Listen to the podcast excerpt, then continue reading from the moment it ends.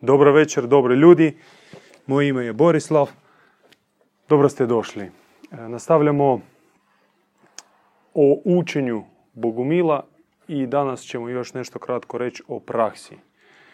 I danas htio sam reći o temi koja nije za ovu civilizaciju, nije za Adama, čovjeka materijalnog, tema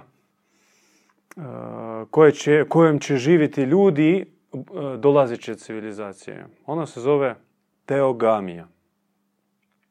To je grčka riječ koja sastoji od dva dijela. Teos znači Bog, a gamos znači brak. U stvari, bogosupružništvo. Brak s Bogom. Bogumil je onaj koji se stremi stupiti u brak s Bogom. I sad ćemo o tome kratko porazgovarati. Brak s Bogom, brak kao takav pretpostavlja jedinjenje, poistovjećivanje, izjednačenje sa našim svevišnjim i to je visoki cilj i naravno možemo reći da skoro nedostižan u ovom stoljeću, no kad se on postavi kao cilj, kad tad ćemo se približiti tom visokom idealu.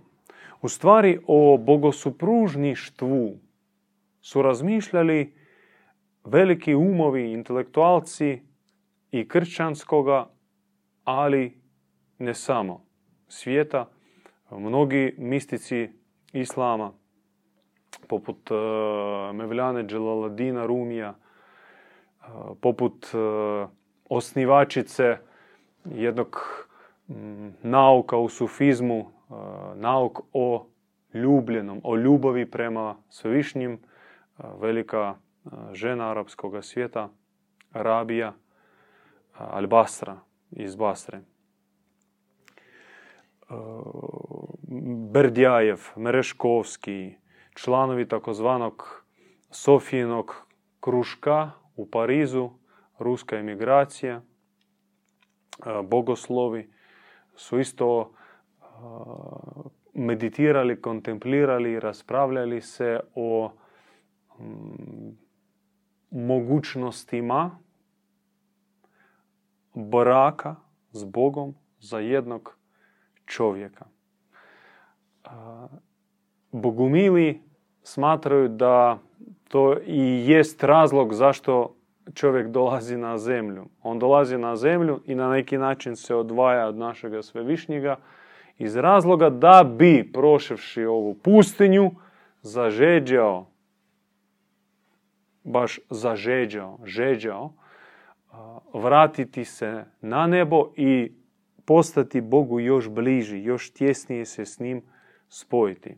I normalno, pošto Bogumili vjeruju u Boga koji je savršen, koji ljubi, koji je darežljiv, dobrohotan, koji ne sudi, ne kažnjava, ne zamjerava, ne podozrijeva, koji ne podmeće iskušenje i ne kažnjava za tvoj pad, nego koji je zaista otac, koji je ljubeći, milosrdan, samilostan i prema takvom se Bogu strijemi.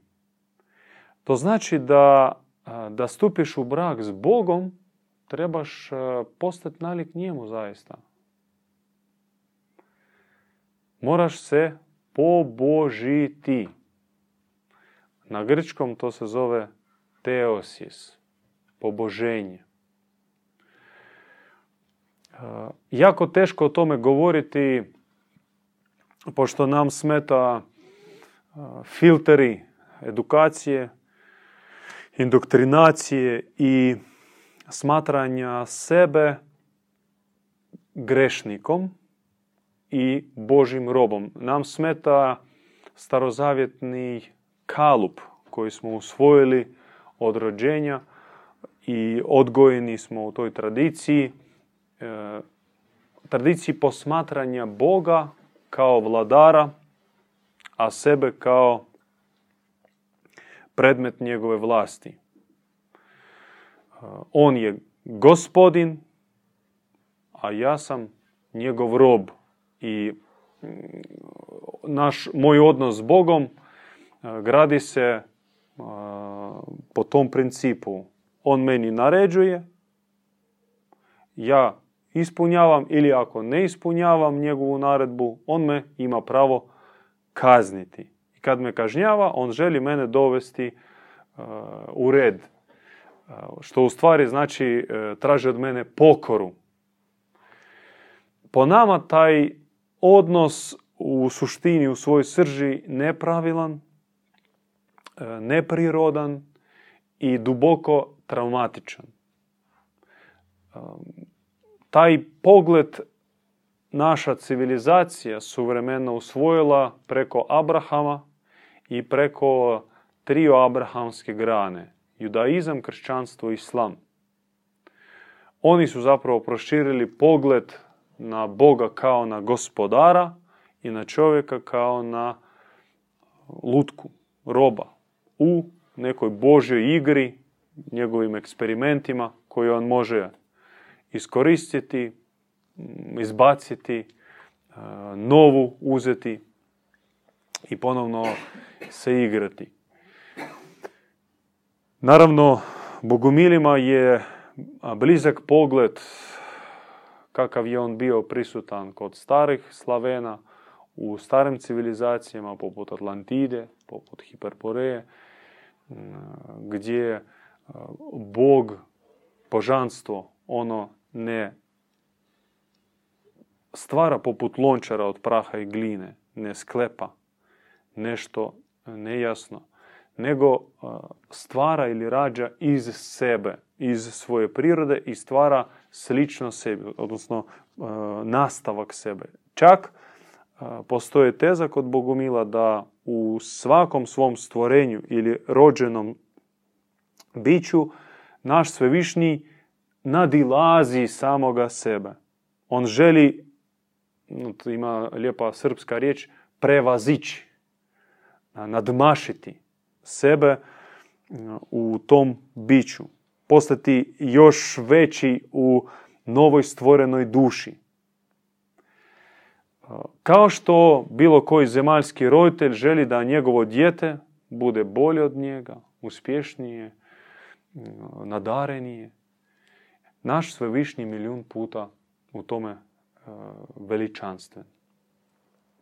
Vraćamo se na taj brak teogamiju.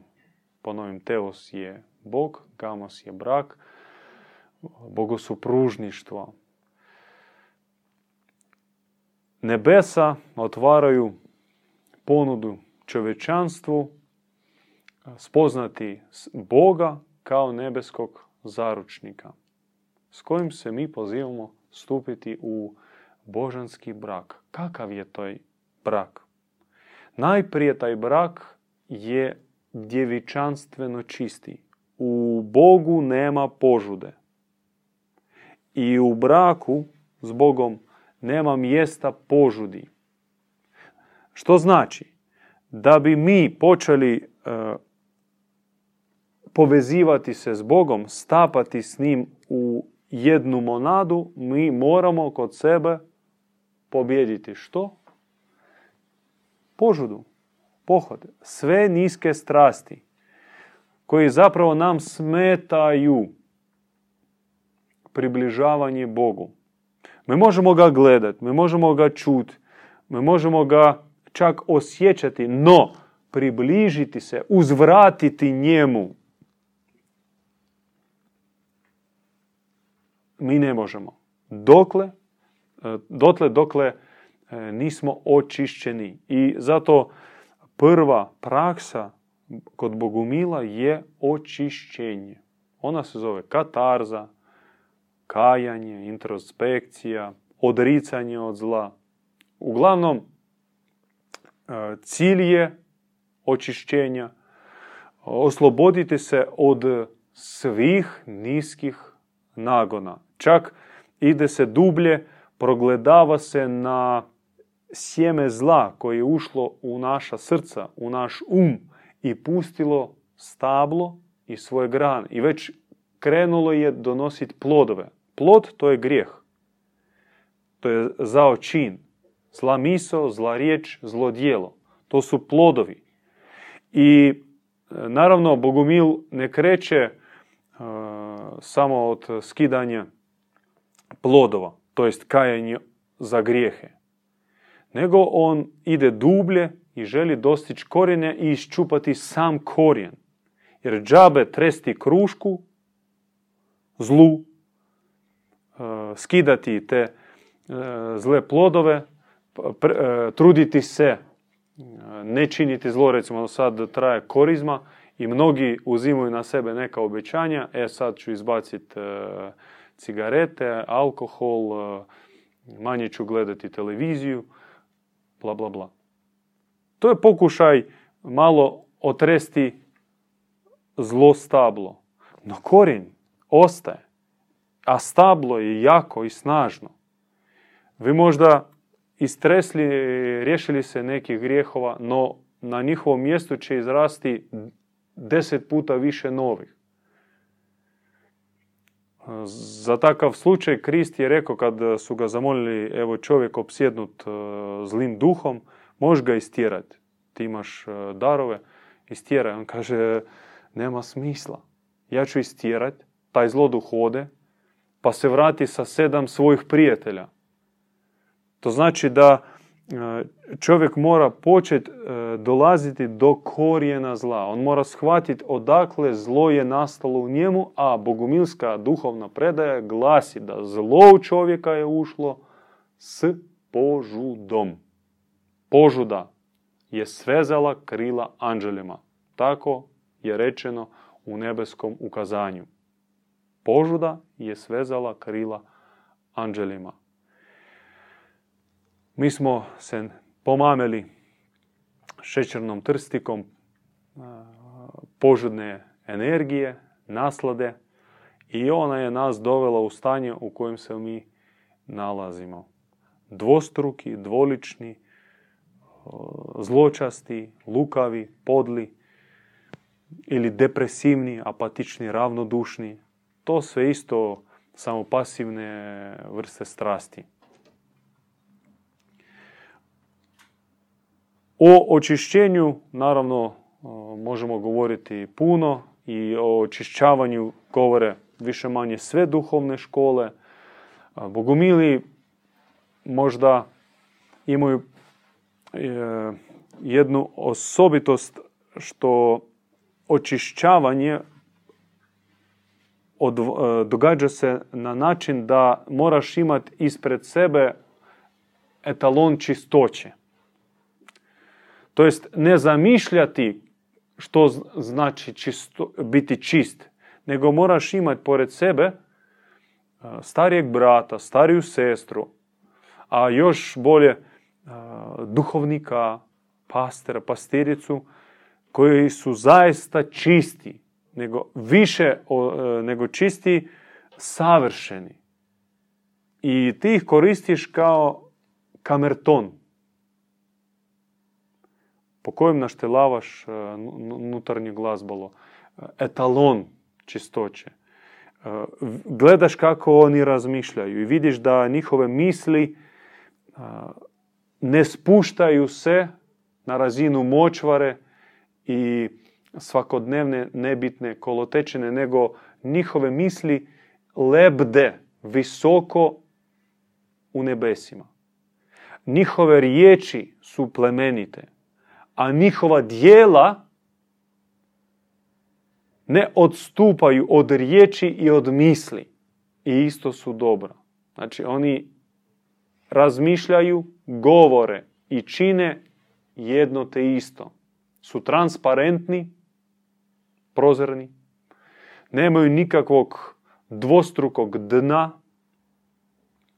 i osjećaš zračenje čistoće, snagu čistoće. I kad imaš takvog pored sebe, onda katarza ide jako brzo i lako.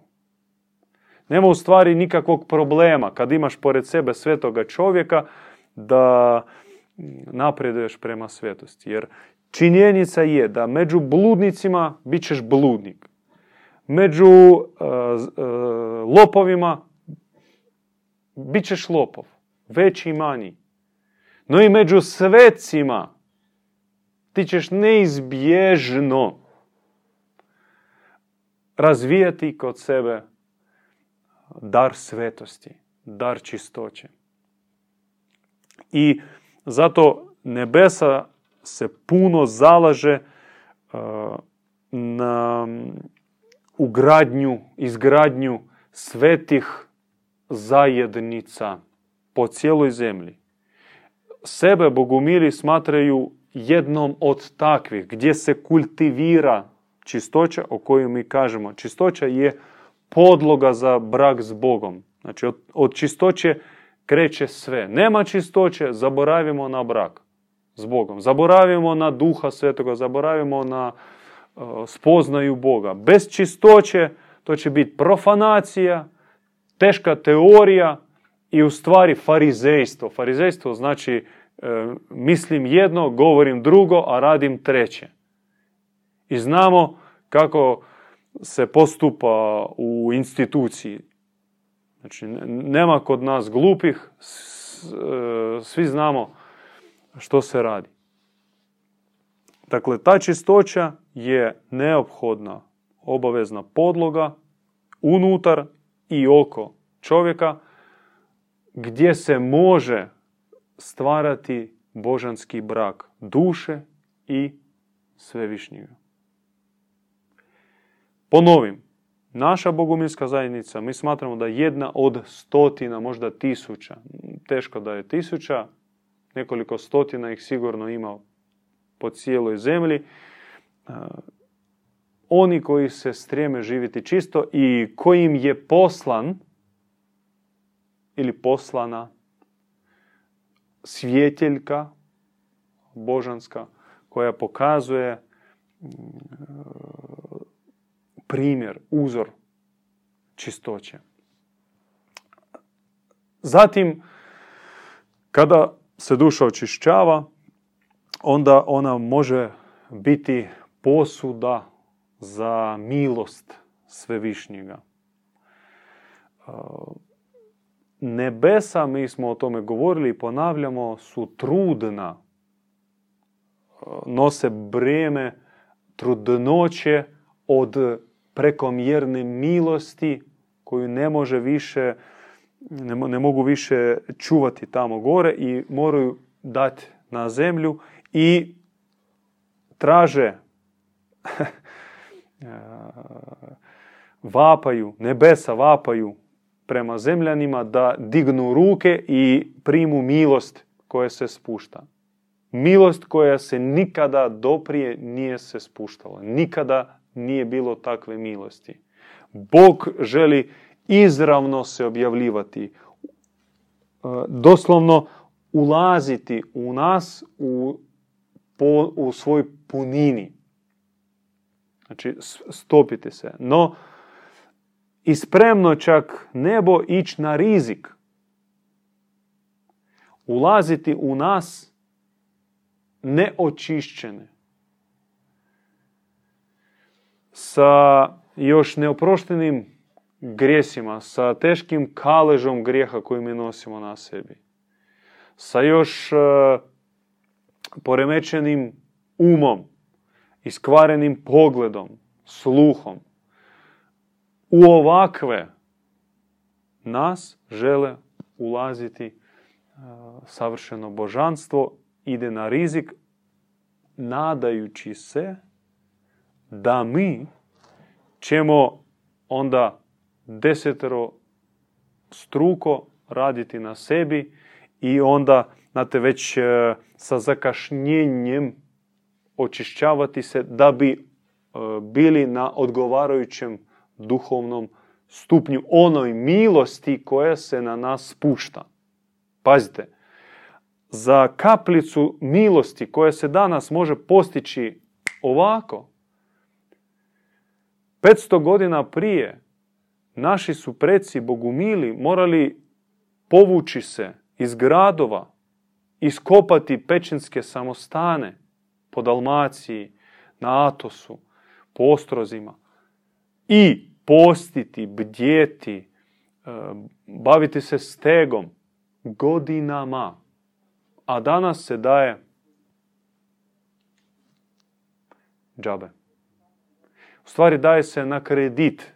Ne daje se odjedanput i zauvijek. Tu milost možeš izgubiti ako ne budeš je cijenio i ne budeš se trudio na svoj katarzi. Kak je došla, tak će i otići. I ostaćeš prazan ko bubanj.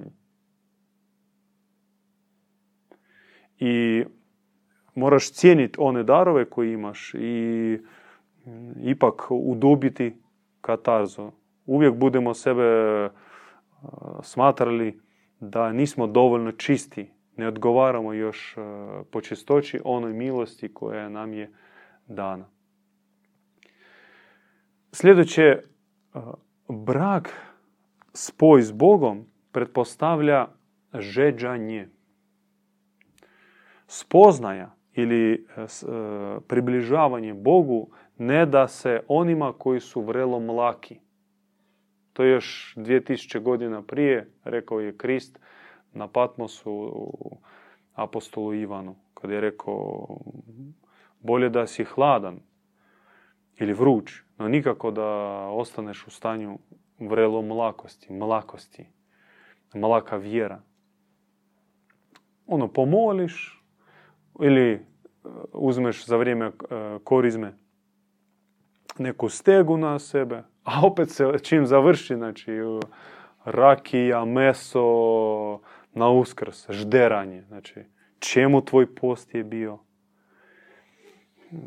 To je primjer te mlake vjere. Ili jednom godišnje otići u Međugorje, Mariju Bistricu i zadovoljiti se. A ostalu godinu živiš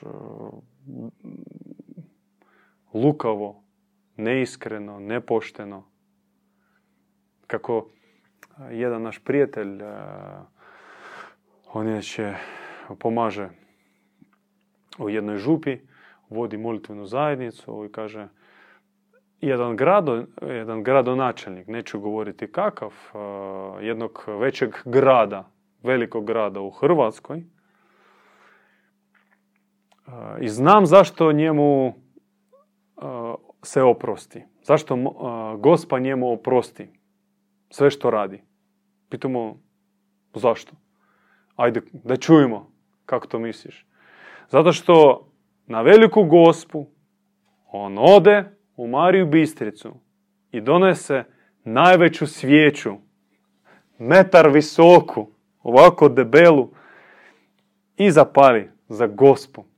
I onda Gospa se onako se raspoloži, pa mu oprosti, pa opet dobije mandat. Rekli, znaš, brate, mi u takvu Gospu, s takvom Gospom imamo problem, imamo o čemu pričati. Naša Gospa tako ne postupa, nju teško podmititi sa ovakvom svijećom. Naša Gospa prima samo žarka srca. To valuta u dobrom univerzumu. Vatra srca. Vatrom srca se plaća, vatra srca se jedino prihvaća. I koliko imaš te vatre u srcu, toliko i možeš se približiti Bogu, toliko Bog može u tebe ući i obitavati unutar. On ne može obitavati u močvari, vlažnoj, ugušljivoj komori sa paučinom, šišmišima, gdje puno raznih strahova, sjenki koji lutaju, utvara. Bog je vatra, Bog je žarki duh, to je sunce. I naše tijelo i naša duša, naše srce moraju postati od vatre.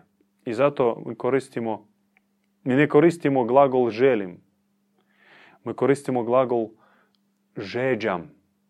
Kada pristupamo Euharistiji, mi kažemo žeđamo. Kad mi molimo se živom molitvom, mi obraćamo se nebesima sa istim glagolom žeđamo. Žeđamo milosti, žeđamo snage, žeđamo duha, žeđamo misije. Za nas, Bogumile, jedno najgore što može se dogoditi čovjeku, to je zahlađenje srca. Kada gubimo vatru i ono, prođe dan, dva, tri i sa užasom vidiš da tebe uvatila kolotečina.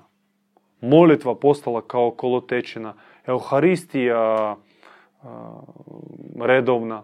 Ujutro se digneš, pomoliš i nastaviš sa nekim poslušnostima. Op, treba stati i razmisliti. A gdje sam ja izgubio tu žeđ? A prema čemu sam okrenuo svoje srce? Ako meni Duh Sveti, molitva, moj dragi, ljubljeni i svevišnji, postali su kolotečina. Kak je to? Naviknutost, neka danost. To je već smatramo kao bolest srca, zovemo to kardiodebilizam, debilitet znači hendikepiranost srca. I moramo se zaustaviti, fokusirati se na srcu, ispraviti srce i dovesti ga ponovo u stanje gladnog, žednog pustinjaka koji vapi u pustinji. Nije slučajno i Krist odlazio u pustinju, pa to inače često on odlazio u pustinju, zato što boravak u zajednici, boravak među čistim ljudima može postati na isti način sablaznom. Što sve je fino, ti si zaštićen, tebe manje napadu iskušenja ovoga svijeta, no u stvari polako gubiš vatru srca. A to ne smiješ. I Bogumil, on koristi duhovne ključeve. Znači, kako ponovo vratiti vatru srca. To je drugo. Prva je čistoća, a druga je vatra srca. Žeđanje. Tako naš svevišnji obraća se svojem stvorenju. Žeđam. Žeđam dati sebe vama. I naš svevišnji, on zapravo i funkcionira na taj način. On iz prekomjerne ljubavi dariva sebe dobrom univerzumu. Do kraja. I prolazi kroz smrtna vrata. Ako možemo upotrijebiti takvu metaforu za besmrtnoga i vječnog, prevječnoga Boga, spreman proći smrtna vrata kako bi se umnožio i proširio i dao sebe svom stvorenju. I njegovo stvorenje nastalo od njegove žeđi pretočiti se i posjeduje prirodu našega svevišnjega, istu žeđ, žeđanje, istočiti se, davati sebe u služenju. No mi gubimo to žeđanje zato što postavljeno puno klopki u kojima se ta žeđ potkrade se ili preusmjere se na nešto drugo. Pa mi onda žeđamo nekih drugih stvari. I polako potrošimo žeđanje i njega i ne ostane. I što nam ostane? Moljakanje. Bože, izliječi. Bože, daj mi kruha svakdašnjeg. Bože, riješi moje financijske probleme, Bože daj mi ono, Bože daj mi ovo. A žeđanja približiti se Bogu skoro i nema.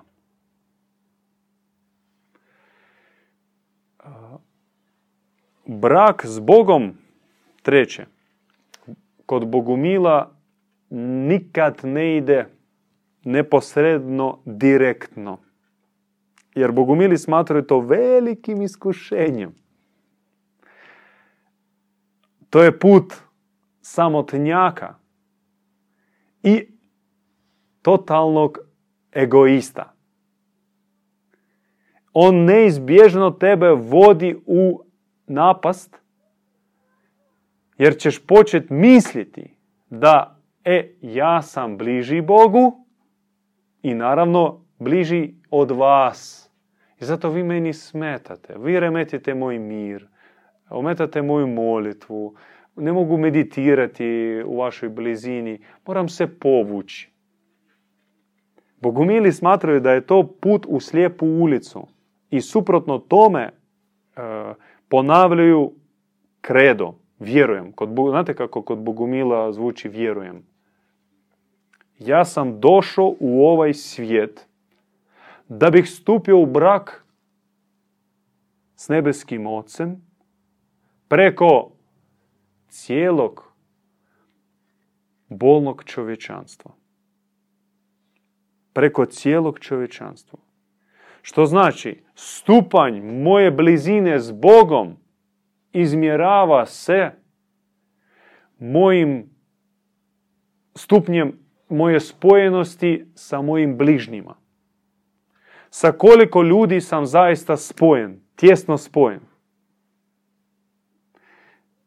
Čak i unutar male obitelji često nisu spojeni. Suprug sa suprugom. Deklarativno živu skupa, no faktički svak na svoju stranu. Opet s djecom. Odnos prema djeci često bude nametljiv i uzurpacijski. Ili djeca isto bježe od roditelja takvih. I uglavnom, spojenosti, baš priljubljenosti među ljudima je jako malo. Jako malo. I to je stupanj našeg braka s Bogom. Zato u bogumilskoj zajednici se vježba stapanje sa bližnjima. Postavljanje bližnjih iznad sebe i postajanje jedno s bližnjima. I onda to se iznosi van. Ja radim na svome srcu kao Bogumil da ga proširim, da uključim veći broj ljudi u onaj krug s kojima sam sposoban stopiti se u jedno. I tome onda nema granice, nema stajanja. Znači, ne samo prijatelji, nego i one neprijatelje za koje je govorio Krist, i njih volite. I njih pozivate se primiti u svoje srce i u njima progledati prisutstvo savršenog, milosrdnog, ljubičeg Boga. Što je gotovo nemoguće. No, takvo obećanje su uzimali na sebe srednjovjekovni bogumili kad su ih spalivali u lomačama. Da ne samo da ne osude svoga krvnika, ne da zatvori srdačna vrata prema njemu, nego da nastoju ga voljeti još više nego li svoga dragog brata, odnosno sestru. I mnogi su uspjeli svjedočiti uzeto na sebe obećanje. I zato mi ih veličamo i slavimo, oni su za nas velikani, velikani duha, velikani ljubavi i uzor spojenosti s Bogom kojim želimo danas nalikovati. Znači, spomenuli smo čistoću kao bazu, kao jedinu moguću sredinu u kojoj obitava naš Svevišnji, njegova vječnost je čista, njegov univerzum je čisti, ali ja nisam trenutno unutar tog univerzuma, ja sam ispao iz njega i moram se vratiti. I kad zovem Bože, dođi, duše sveti, uđi u moje srce, onda se moram pobrinuti da ga dočekam u čistoj dvorani, da moj unutarnji hram bude doveden u red, da on svjetluca, gore svijeće i širi se unutarnji mirisi umom u mojoj nutrini. To je znači čistoća. Čistoća, ili kako kažu Bogumili, djevičanstvo mirisno. Čak miomirisno.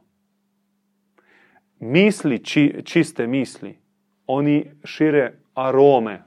Kad čovjek primi nebesku miso, on osjeti miris unutarnji.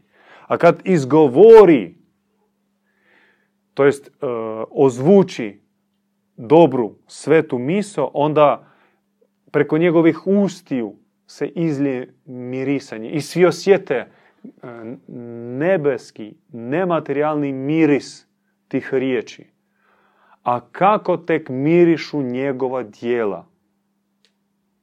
Što god on dotakne, to se omiomiriši. Tako, poklanjamo vam novu riječ koja ne postoji u jeziku, omiomirisati.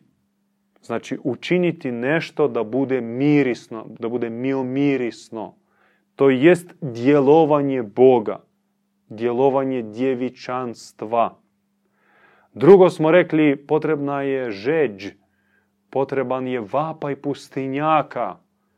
Ne sitog, ne biti onaj bahati ili gordi zavedenik koji misli da ja znam Boga, ja imam Boga, Bog je sa mnom, ja sam pročitao dosta knjiga i ovih i onih. Takav sigurno nema pojma što je Bog, što on i gdje je on. Jer onaj koji spoznaje Boga, on postaje još žedniji. Ta žeđ, ona je neutoliva i u tome jest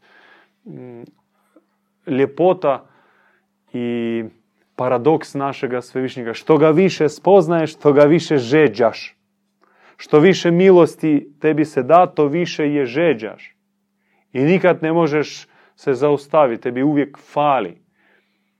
Jer prirodna reakcija na onu milost je odmah podijeliti. Ti je podijeliš pa ostaneš opet ni s čim i onda vapiš, Bože dragi, daj mi još, da mogu podijeliti, jer sljedeće, treće smo rekli, mora se Boga spoznavati preko bližnjih, progledavati na Boga u srcima bližnjih. Najlakše, Boga doživjeti transcendentalno na visokim nebesima. Pošto nam se spušta milost, daje se. To je već žrtva Boga da sa visokih nebesa dođe u našu močvaru i nam se ukaže. Mi nismo ništa tu odradili previše. Možda malo smo digli glavu i nam se dogodila ta milost. I to je najlakše. Puno teže onda Boga progledati u sebi, ali ne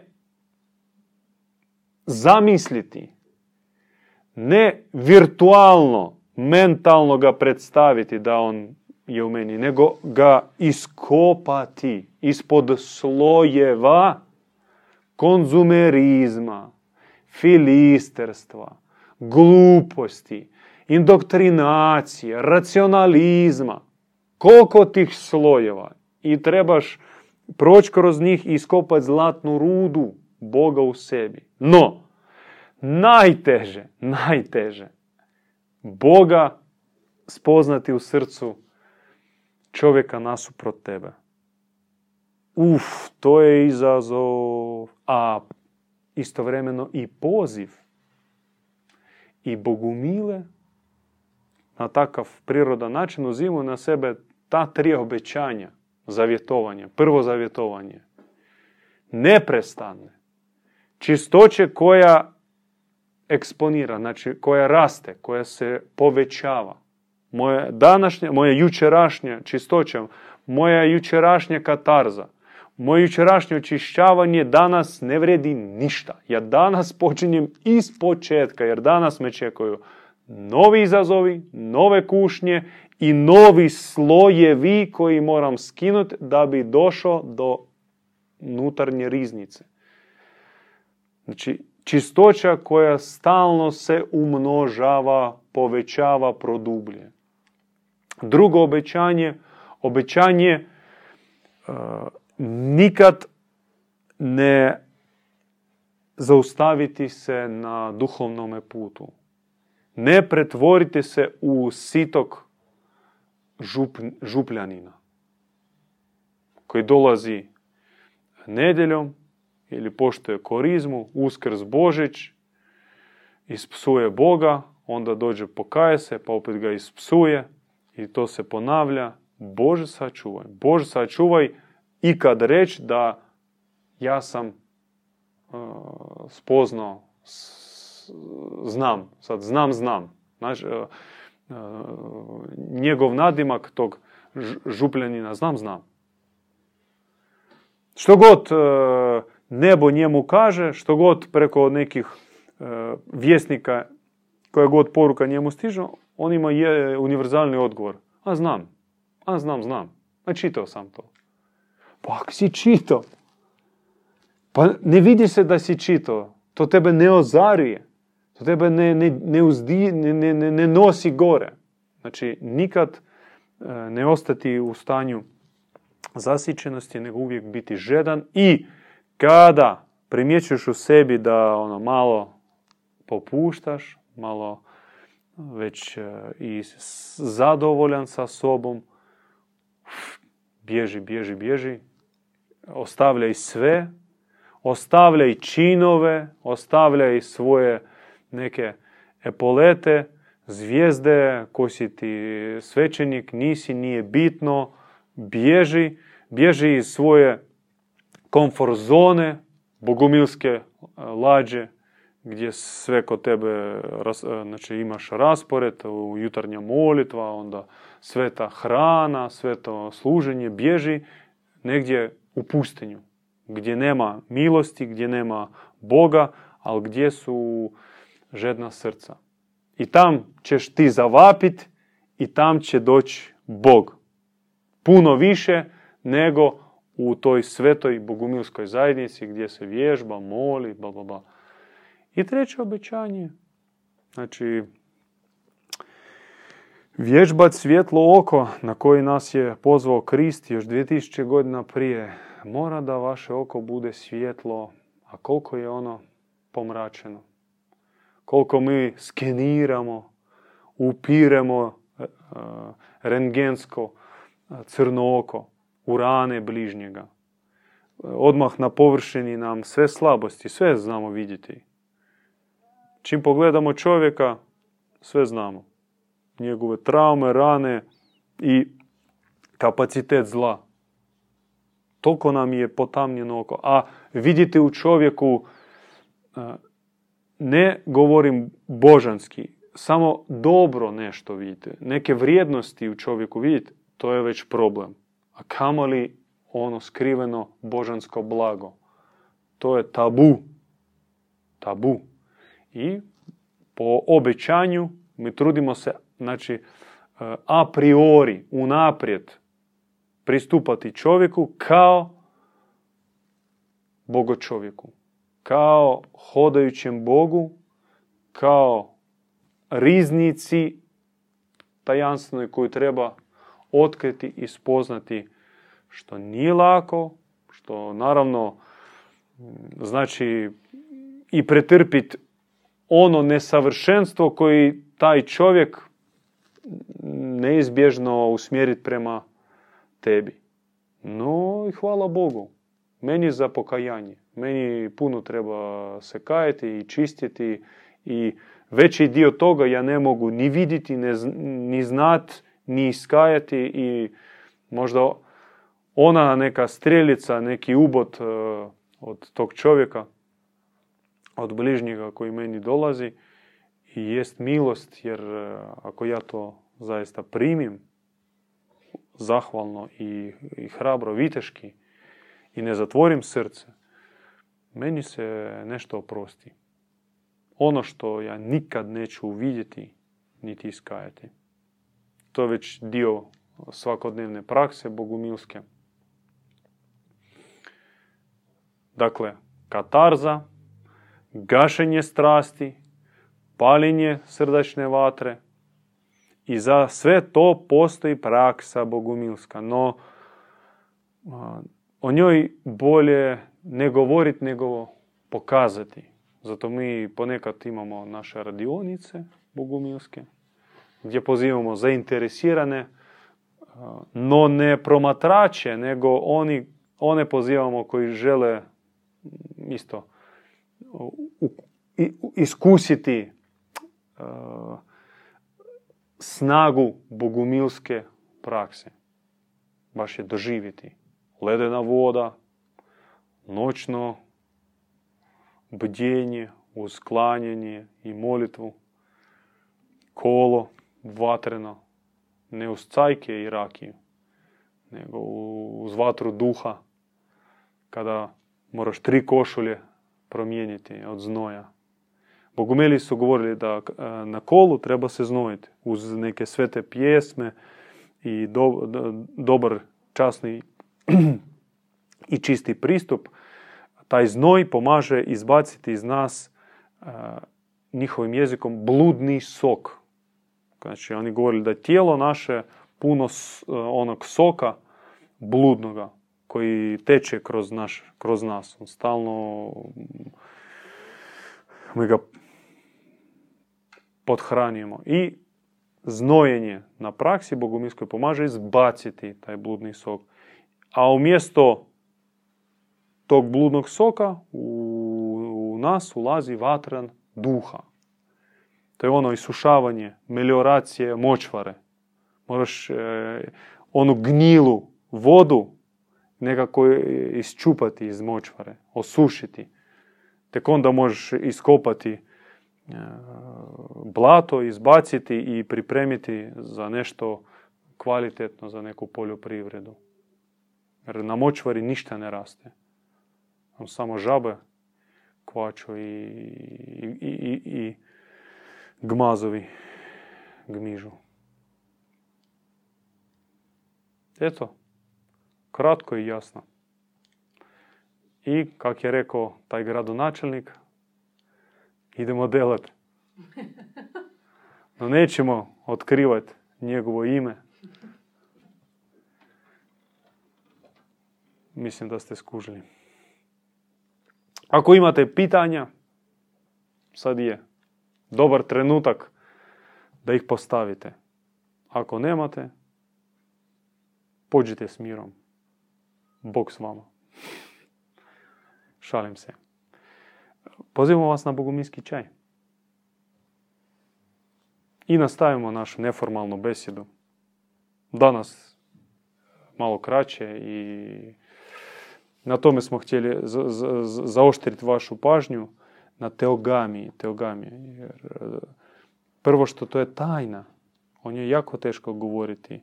Teško o njoj razmišljati čak. Pošto lakše vjerovati u Boga. Proučavati Boga. Pratiti njegova čuda i djelovanje Boga. No stupiti u brak s Bogom. To je tema koja je bila dostupna svijesti Atlantiđana, Hiperborejaca. još naših predaka kao Bogumila, kao neki ostatak, ogranak drevnih civilizacija. No današnjem čovjeku, pogotovo onom koji prožet faluso vaginalnom svijesti, njemu brak, znači odmah on pita, a seks? Ti njemu govoriš djevičanstvo, on kaže, a opće ti može? A kako djecu rađati? On ne može pomisliti izvan okvira falusa i vagine. Njemu od ovako okvir i naravno nebesa riskiraju otvarati tu temu i govore samo onima koji mogu čuti. Naša misija tu poruku prenijeti, a tko će se odazvati, mi ne znamo. To nije na nama. To već sama premudrost zna i određuje kome dogodi se onaj klik i on se sjeti. Zapravo obraćenje i postajanje Bogumil ide na način sjećanja, prisjećanja. Ti ne možeš proučiti bogumilstvo, razmisliti, usporediti, znači izbalansirati, izvagati, aha, da, to ima smisla, čini mi se dobro, pa mogao bi i ja da budem Bogumil. Nema šanse, nema teorije, to tako ne funkcionira.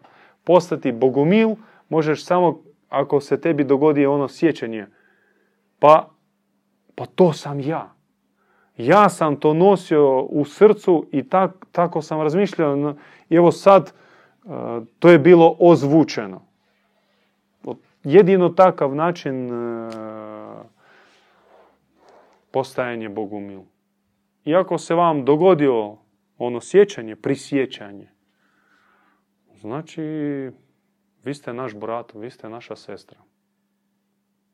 Ako još ne, možda dođite po koji još put i onda se to dogodi. Ako mogu ja nešto valjda ukratko. Ćemo završiti, pa onda uz čaj ćete imati priliku. Mir vašim srcima i želimo vama napredovati na putu spoznaje Boga kao zaručnika, milostivog, milosrdnog, savršenog, čistog, ljubećeg i stupati s njim u božanski, čisti i djevičanski brak. Preko Duha Svetoga, ali i preko srdaca bližnjih. Da vaš brak s Bogom izmjerava se širinom vašega srca i koliko zaista vi možete primiti i zagrliti ljudi. Mir vama.